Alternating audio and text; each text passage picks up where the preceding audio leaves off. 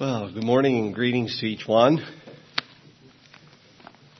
I, with the Bible study there, I thought of the Apostle Paul, Philippians. It might have been in the lesson, talking about those who were preaching while he was in prison and making life a little difficult for him. And he mentioned uh, whether it's in sincerity or not. That is really amazing. Really amazing. I'm not sure if I know how to live that one out. Where do you discourage something, encourage something? But uh, may we continue to keep our eyes on Jesus and walking in the Spirit. Trust that we'll find our way through those things. So, well, I invite you to travel with me today back into the corridors of time. Follow me back back before any of you were born, even if you're here and you are 60 years old, back before our time, back before Columbus sailed the uncharted world of the uh, waters of the Atlantic, even back farther, back beyond that great event that marks, that we mark all of time by. Jesus Christ coming into the world, before Christ, after Christ, which was some 2,000 years ago. Let us go back in history through the Jewish age, back beyond the time of the patriarch Abraham, beyond the flood when people were multiplied upon the face of the earth and man was sinful and God destroyed the world with a flood. Only those were saved that were in the boat. Today we're going back before time as we know it. Back before time as we know it. For the earth and all the heavenly bodies were created. Back to a time for all that we know might have only been God the Father, God the Son, and God the Holy Spirit. So back there at time, before time, before the creation, before the formation of anything as we know it tangible today, getting a, just a little glimpse from the Word that there may have been a collaboration between God the Father, God the Son, God the Holy Spirit, when we have that familiar verse, Genesis 1:26, and God said, "Let us make man in our own image." Seems as we read that little phrase that there was some collaboration, some uh, dialogue, some interaction among the the uh, Godhead. let us make man in our image after our likeness, and let them have dominion over the fish of the sea, over the fowl of the air, over the cattle, over all the earth, and over every creeping thing that creepeth upon the earth. Let us speaks of collaboration, a decision, something formulated among them, a plan, a sketch in the mind of the eternal ones. We will make a man. We're going to make a world for this man to live in. And we're going to give him dominion in this world. If we go to the chap, uh, Malachi, the second chapter, we get maybe a little bit or bigger window into this formulation, sketch in the mind, a plan, a collaboration. Malachi 2.15, it says, Did not he make one? Yet had he the residue of the Spirit, and wherefore one? And he answers his own question. And the answer to the question of wherefore one is that he might seek a godly seed. Therefore take heed to your spirit, let none deal treacherously against the wife of his youth.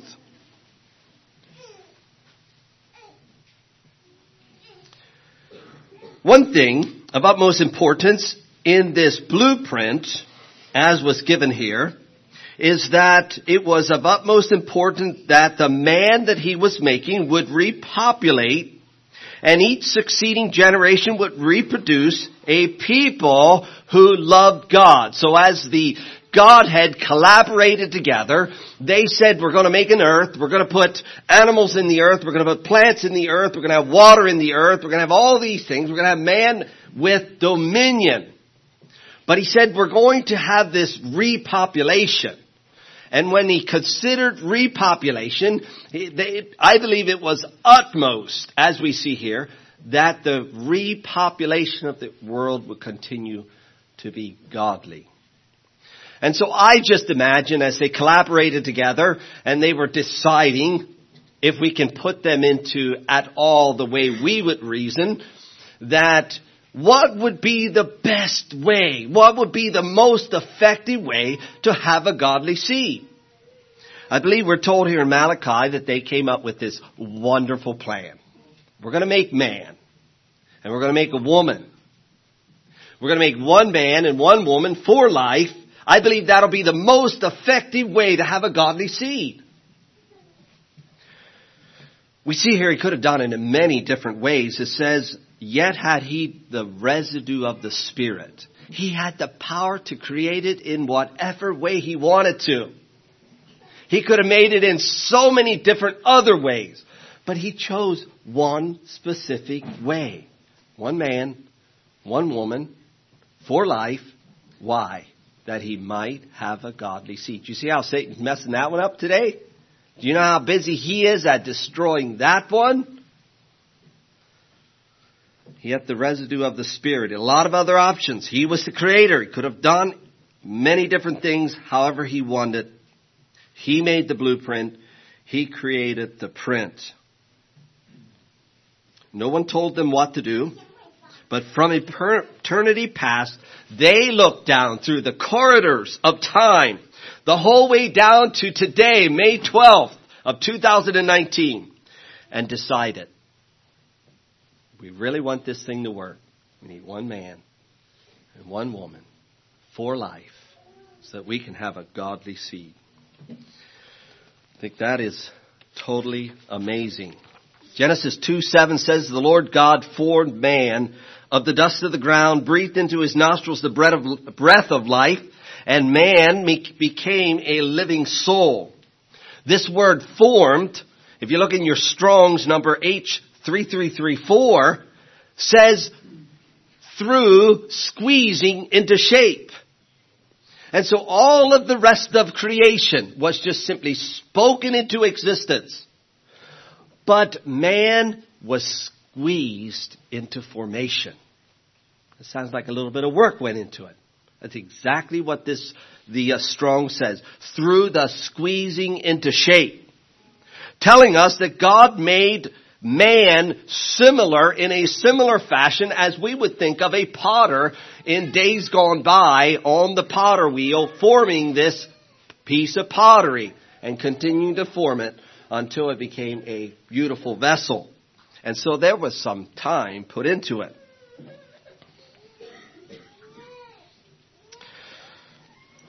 Now the mind of God, he, in the mind of God, he had already formulated in his mind how he would make the woman. He made the man, he made the woman. And as he was making the man, he already had in his mind the blueprint for a woman. He didn't make the man and then look at the man and say, well now, how can I do this? How shall I do this? I believe that he already had the formulation of how he would make woman. So he made the man, man and woman, the same and yet so uniquely different. The same so as to be compatible one to another, but different so as to complement one another. And so they go to work making a man. So we'll make the man now we're making a man. We know how we're going to make the woman. We're going to make the man. We're going to make him a little bigger boned. We're going to make him just a little bit taller than what we're going to make the woman. We're going to make him a little more rugged. And we will identify his ruggedness by making him a little more hairy. And since he will have to earn his bread by the sweat of his brow, we'll make him a little more muscular than what the woman is. We're going to make some strong endurance so they don't wear out right away. And we're going to put within the man that spirit to conquer, to get a hold of something and to finish it through. We're going to wire him to be decisive in his thinking, a bit fearless in his approach to life, and creative in his thinking. So creative that they can create things in their mind as they're sitting in the church pew. It says, and so God formed the man, squeezing him into shape. And he breathed into him the breath of life. And guess what? Here we have this side of the room. He did this all with intention. Back in Malachi it says he wanted a godly seed. He did it all with intention. But God said it is not good for man to be alone. I will make him a helpmeet. And for some reason, God wanted to teach Adam a lesson. And he passed all the Adam, uh, all the animals before Adam. And he named them all. And it said, and yet there was not found a helpmeet. Well now, that wasn't God in a perplexing moment. God already, before time, before, uh, as we know it, the creation of the earth and all that, I believe he had a blueprint of how he would build not only man, but the woman also. It says, so he caused the deep sleep to come over Adam. He took a rib from his side, and with the rib which God had taken from side of man, he made a woman. Made he a woman. This word made, so we considered the word formed, squeezing into shape. This word made in its primitive form meant to build. So he squeezed the man into shape and he built the woman into shape. I don't know if there's some significance in that or not. I would like to think man's more rugged and you just squeeze him into shape and he became a living soul. A woman, build him into shape. God built a woman. It reminds me of Psalms 139. You can turn in your Bibles there for a little bit of reading.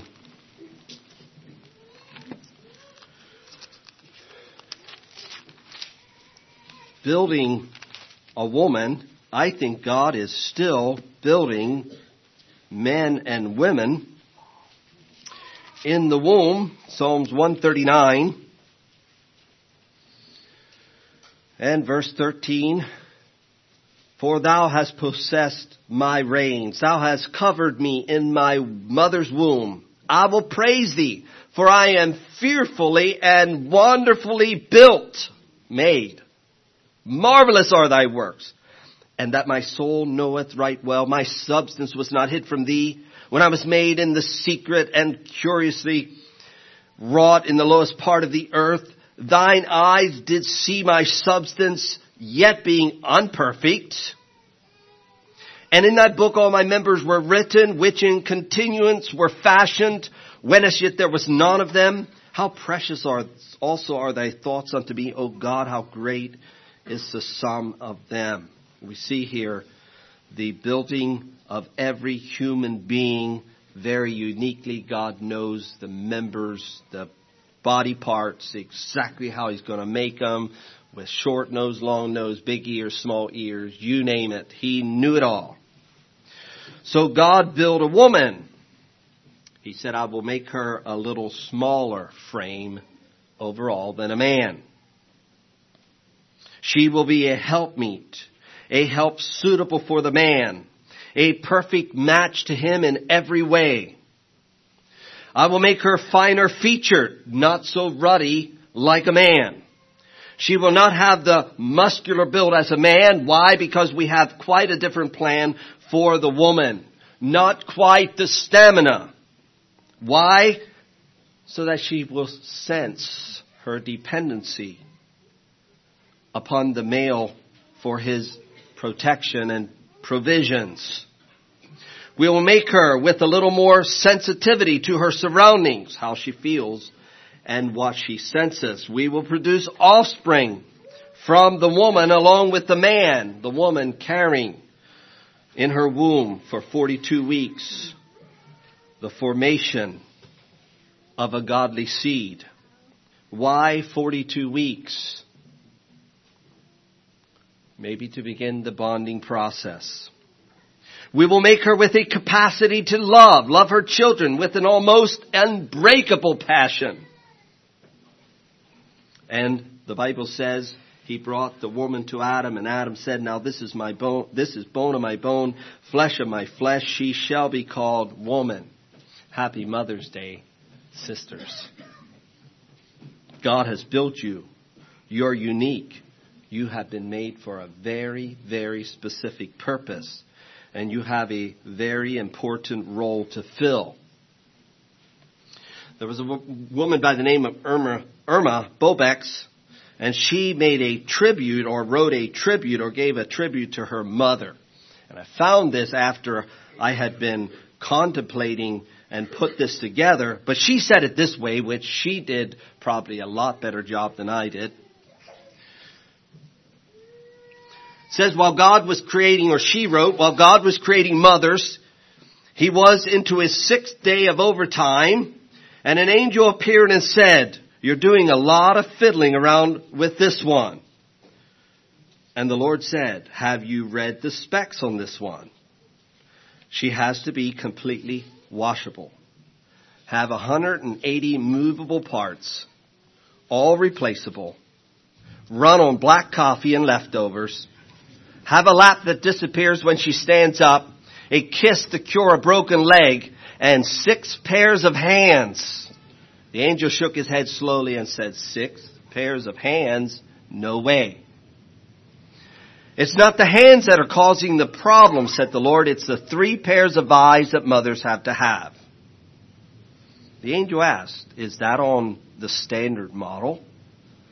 The Lord nodded. One pair that sees through closed doors when she asks, what are you children doing over there? When she already knows. Another on the back of her head and so that she sees what she shouldn't, but what she has to know. And of course the ones on the front that can look at a child when he goofs up and say, I understand and I love you without as much as uttering a word. I can't quit now. I already have one that heals herself when sick.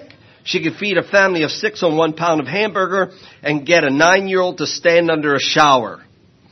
The angel circled the model of the mother very slowly. It is soft, but tough, the Lord said.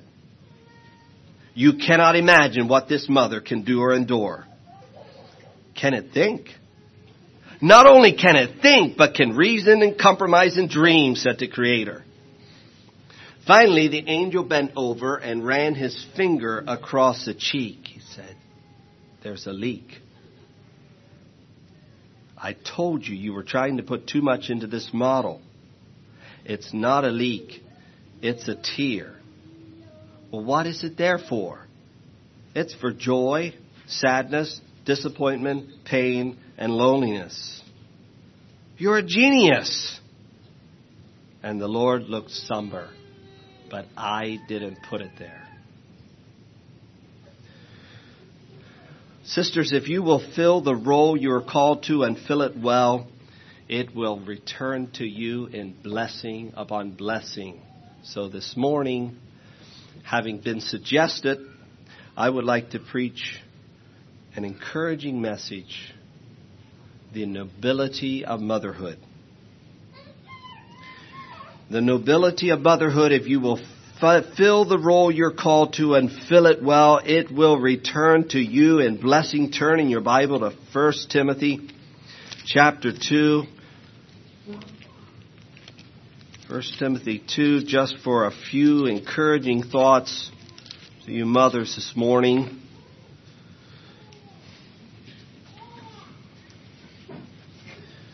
We have here the apostle Paul writing to Timothy and uh, giving some direction that a woman is, does not have the responsibility to teach.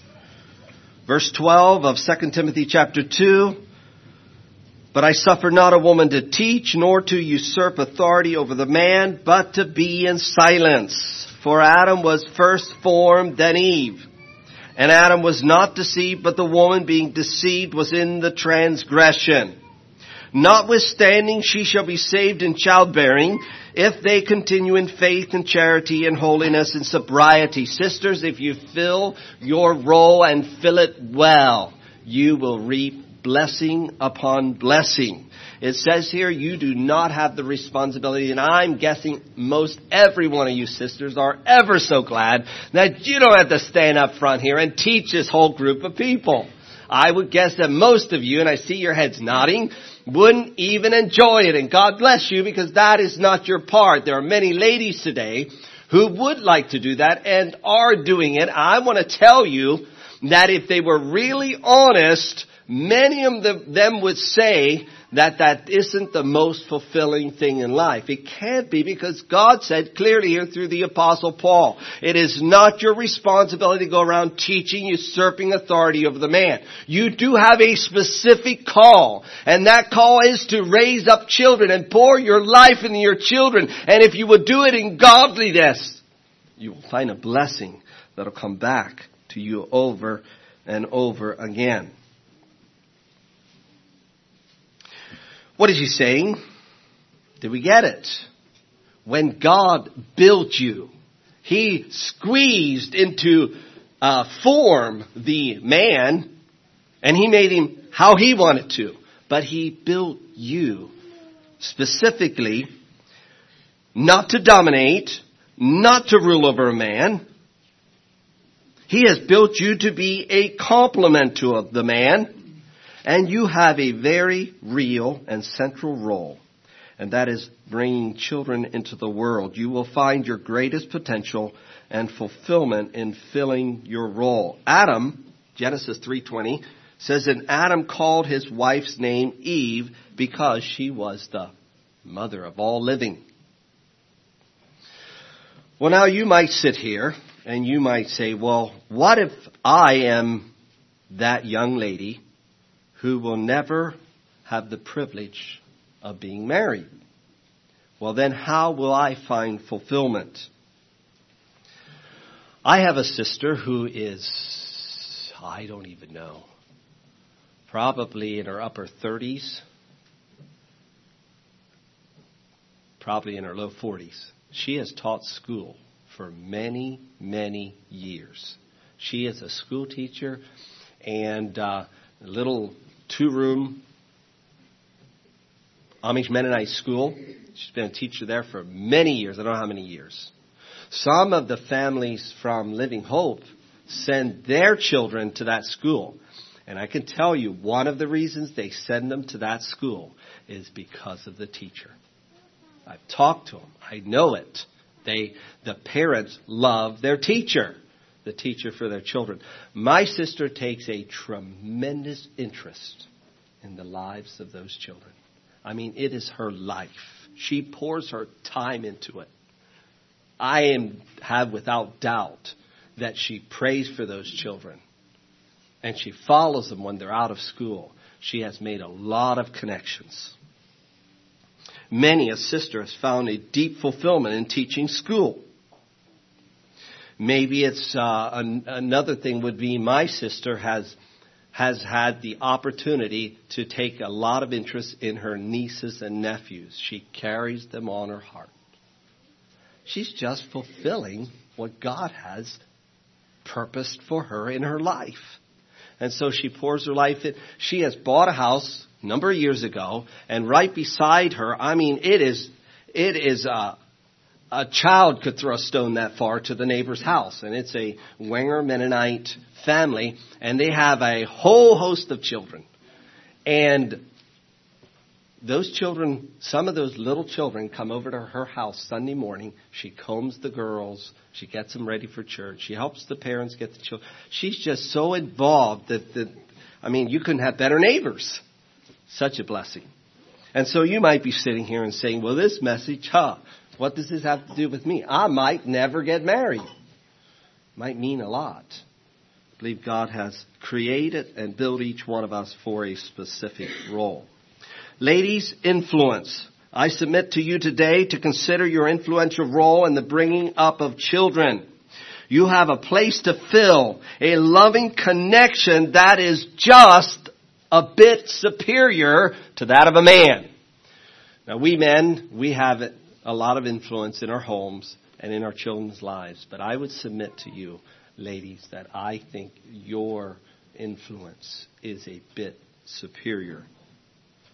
You know, I've seen it.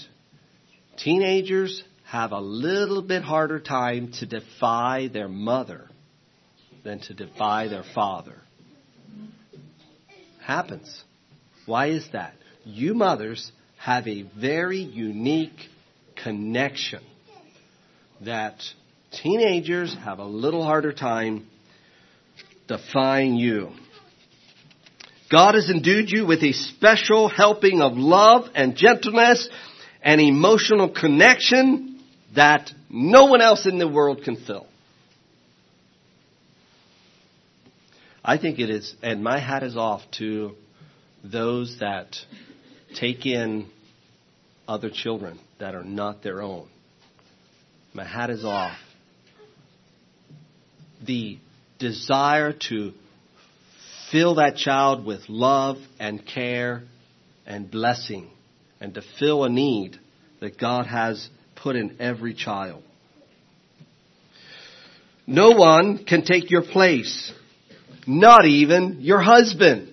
I thought it was unique one time, numbers of years ago, when there was a family, a husband and a wife and a couple of children, and the wife had a better opportunity to make a living than the husband did, and so they made this deal. He's going to stay home and he's going to change the diapers and he's going to feed the children. He's going to clean up after them and she's going to go off to work. And I thought, well, how humble, how how humble for a man to be willing. But you know, I'm not so sure that that's so great. A husband can never replace his wife. God squeezed the man into shape. He built a woman. And they're uniquely different. And we got our roles to fill. We got our roles to fill. Over and over. We're talking about influence. Over and over again. In the book of Kings. And his mother was so and so. I suspect that that indicates the influence of a mother. The influence of a mother. 1 Kings 2.20, when King Solomon's mother came to him, listen to what he said. Then she said, I desire one small petition of thee. I pray thee, say me not nay. And the king said unto her, Ask on, my mother, for I will not say the nay. You have a place of influence. Very tremendous place of influence. Ask on my mother, for I will not say the nay. And I think he did say no. 2 Timothy 1 5, when I call to remembrance the unfeigned faith that is in thee, which dwelt first in thy grandmother Lois, in thy mother Eunice, and I am persuaded that in thee also. Your influence will be so important in the lives of the children that God has given to you. Think of the power of influence. I don't know if I did my math right, but my parents in my family, there are 10 of us, and my parents had, and I forget the exact number, 90 some grandchildren. They now have, I think it must be about 110 great grandchildren, and that thing just started. The scope of the influence is amazing. So you just take my family. There's 10 of us. And so there's 80 or 90 grandchildren. So if we do the math, that's 8.5 children per each one of us family members, and you take that of, of, uh,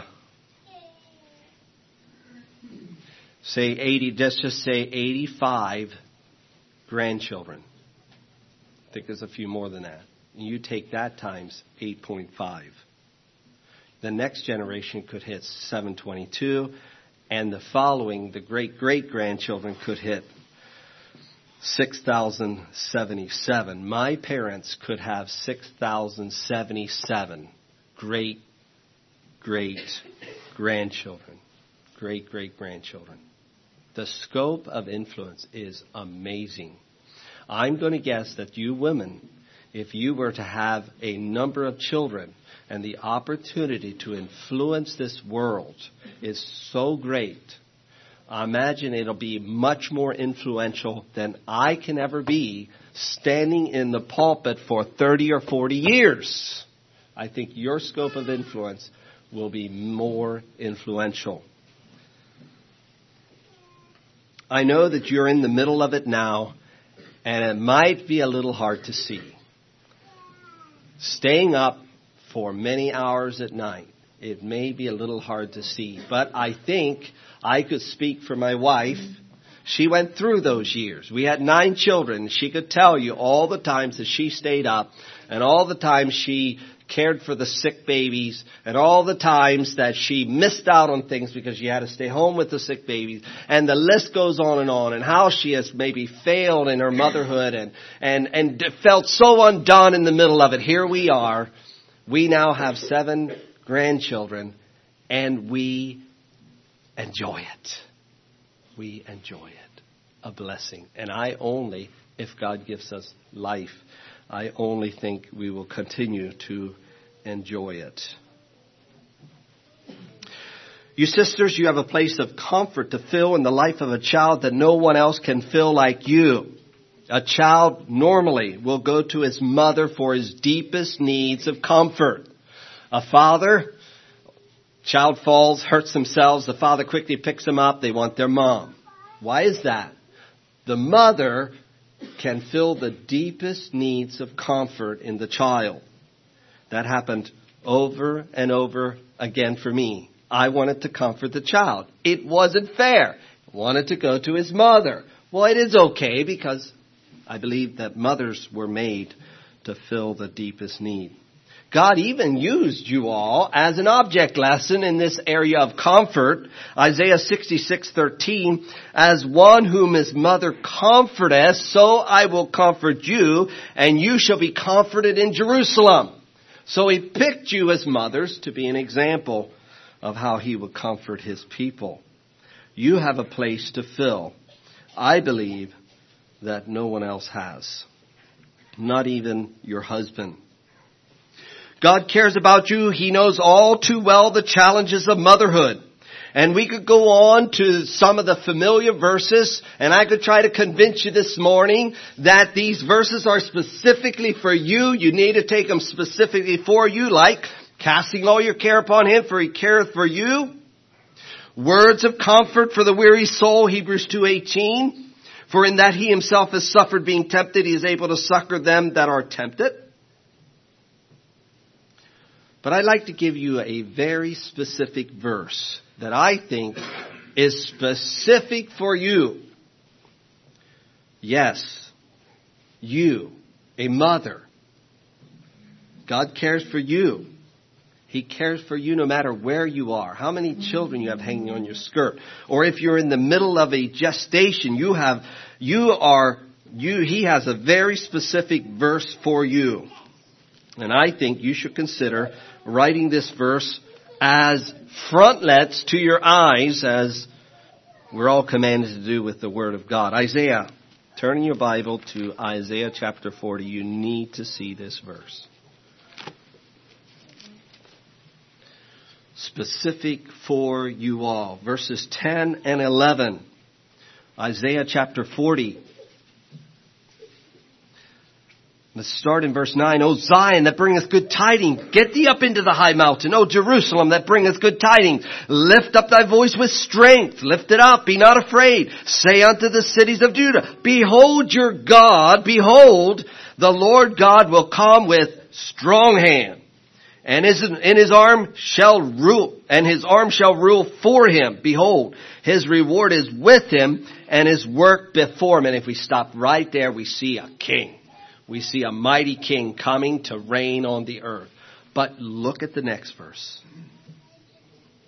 This king, who is so strong, so powerful, he's coming to rule. It says in verse 11, he shall feed his flock like a shepherd. That's so beautiful, every one of us.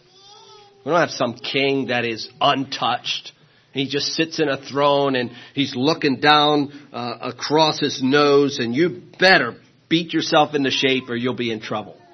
It's not who this king is. He shall feed his flock like a shepherd. He shall gather the lambs with his arms and carry them in his bosom and shall gently lead those that are with young. He's using the illustration of a shepherd. You know, shepherds care about their sheep. Shepherds really care about their sheep.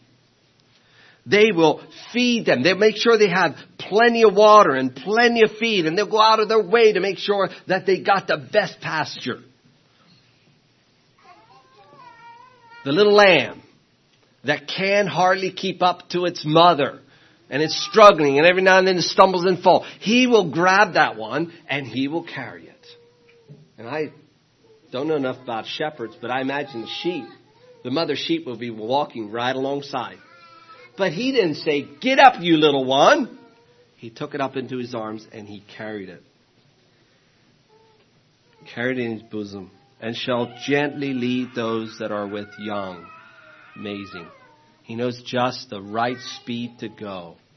He knows exactly the path to take because he's interested in those with young. And so that's a very specific verse for you today. Well, you might say, I know all of that. But one of the things I struggle with is I feel like such a poor mother. I try so hard. My wife is still schooling. The numbers are counting down, but she's still schooling. And with everything that went on this past school year, she was feeling like a poor mom. Really feeling like a poor mom. And it was time for evaluations, and I said, well, just like I do every time, I think I think it'll be all right. I don't know, you mothers know, going to the evaluator and wondering what they're going to say, and maybe they'll scold you, and I think we have an evaluator sitting here. She went to the evaluator, and when she came back, I said, How did it go? She could believe it. She was so blessed with the work that the children did. I'm not sure what I said. I could have said, See, I told you. But it is a reality. We feel like poor moms.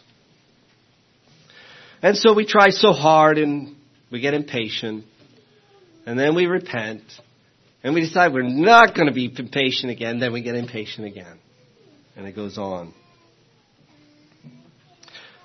I have just a thought for you this morning. You poor mom. Just a thought for you that God has given to me, and it's been a blessing to me, and I'd like to hand it on to you all. Well, you might say, okay, I know already what for verse you're going to give. Things like, don't be weary in well doing, for in due season you shall reap if you faint not. It's a good verse. Real good verse. A powerful verse. It's a call to press on, fight on, don't give up. The blessings are innumer- innumerable. That's not what I want to share with you this morning. Let's think about it. Has God ever asked us to do something that He is not willing to do Himself?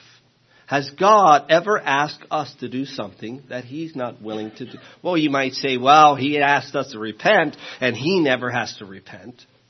But think about it. Does God ask us to do something that he would never do himself?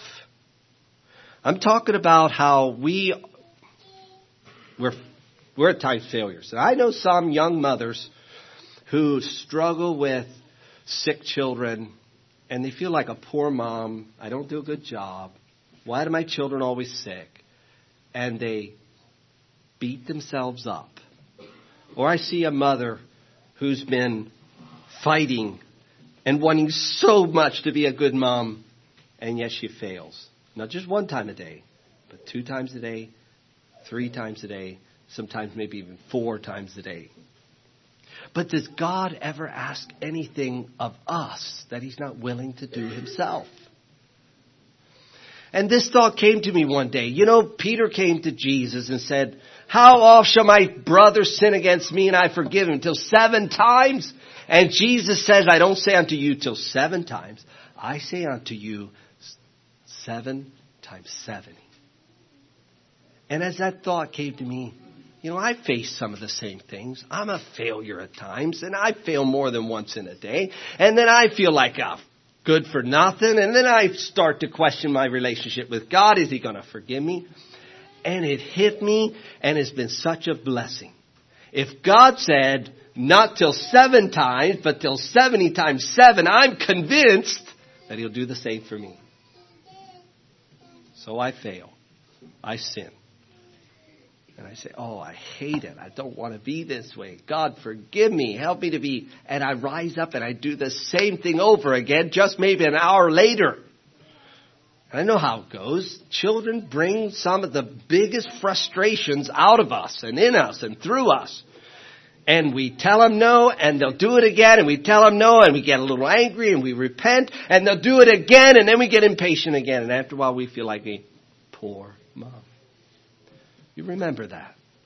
God doesn't ask of us something He's not willing to do Himself. And so if He asked of us to forgive not seven times, but 70 times seven, be encouraged. Let's talk about the importance of motherhood. In Matthew 25, it talks there about dividing the sheep and the goats. The difference was those who were willing to sacrifice their time to help those in need versus those that were not. And some of the things we see there in that chapter is, you know, you have those that were hungry, those that were thirsty, those that were a stranger, those that were naked, those that were sick, and those that were in prison. And of course the righteous said, when have we done this? And Jesus' response, or in the parable, the response was, much as you've done it unto the least of these, my brethren, you've done it unto me. And I looked at that and I said, well, how many here, how many of these things fit for a mother in the home? How many of you mothers have to feed your babies? More than once a day. When you're nursing them, it's every couple of hours. They're hungry and they cry out, they're thirsty. They want something to eat. And what do you do? You feed them. You feed them. They're naked. They got to be clothed. Diapers have to be changed. As much as you've done it unto the least of these, my brethren, Jesus said, You've done it unto me. Do your children ever get sick?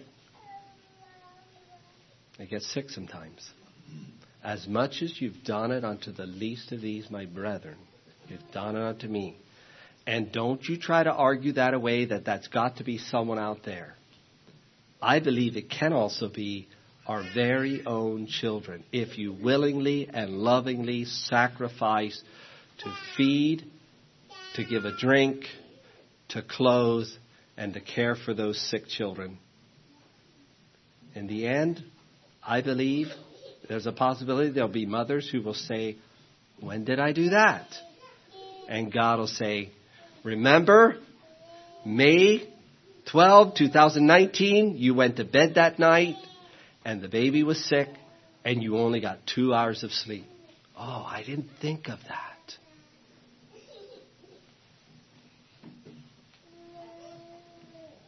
The importance of motherhood. Anyone here feel the tug of the skirt and hear the little voice, I'm thirsty. Can I have a drink? Nah, go mind your own business. We wouldn't do that. Here, let me get you a drink. Anyone here get up in the middle of the night to feed their baby? Some of you mothers, many times. How many here have found themselves changing the baby's whole set of clothes for the for the third time in the same day? How many here have sat through the night swabbing the feverish brow of a little one? As much as you've done it unto me, unto the one of the least of these, my brethren, you have done it unto me. Feeding the baby, changing the diapers, losing sleep because of sick children, I'm here to tell you, is as noble as doing something to Jesus himself. You got it? It's as noble. The nobility of motherhood. Is it more noble to find a homeless person on the street and buy them a sandwich? We might think so. But I don't believe God thinks so. I don't think God thinks so. Think today of all the opportunity you have to serve Jesus. You got one, two, three, four. If you're a school teacher, you have 15 or 20. Look at all the opportunity you have to serve Jesus. In conclusion, I have here a letter written by a son giving his mother due credit for what he became. Someone said it was one of the most beautiful letters ever written. It was addressed, it was written by a Scottish essayist and historian. His name was Thomas Carlyle, and he wrote this commendation to his mother Margaret, Margaret Carlyle. The letter was only found after he had died. Mr. Froude was going through his stuff and found this letter with the inscription, My last letter to my mother.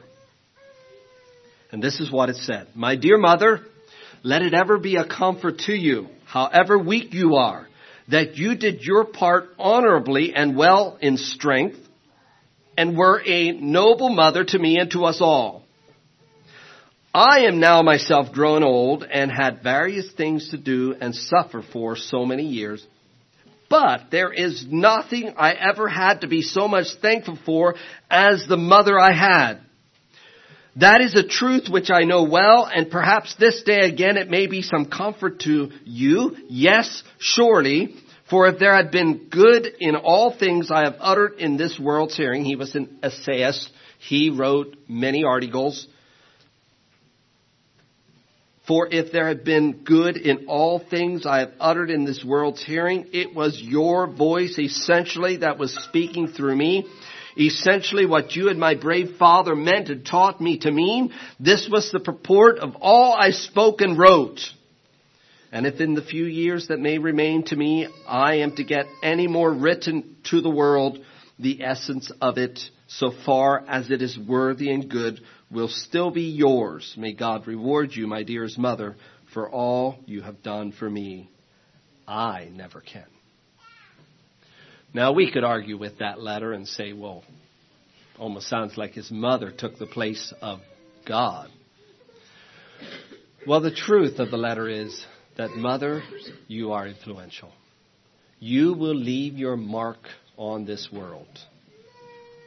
And today, just a few scattered thoughts of encouragement to you all. Fill your place of motherhood, fill it well, and you will find fulfillment. Take those verses today that are so specific for you as mothers and wear them as frontlets on your eyes. Keep them ever before you. Be encouraged. Fresh vision and desire and purpose as you pour your life into your children. God bless you. Let's pray. Heavenly Father, we're thankful today for the privilege of considering the nobility of motherhood. We know that in eternity past you had a plan.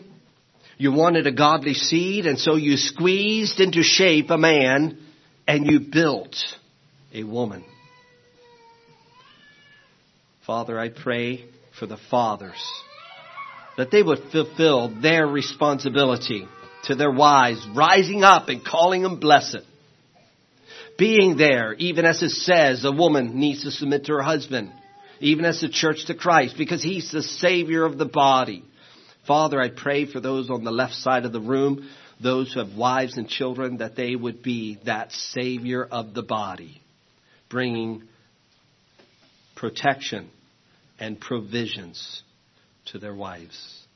Father, I pray a special blessings on the dear sisters who have children or who are involved in children's lives. The effect, the influence. Father, I pray that you would encourage. If there's any sister here who feels like a poor mom, God, that you would strengthen her in the inner man. She would see her calling and she would embrace her calling and she would fill her calling well. Lift up the hands that are hanging down. Strengthen the feeble knees. Make plain paths for these mothers' feet so that that which is lame would not be turned out of the way. I pray a special blessing on each mother today as we consider the nobility of motherhood. For we pray it in Jesus' name. Amen.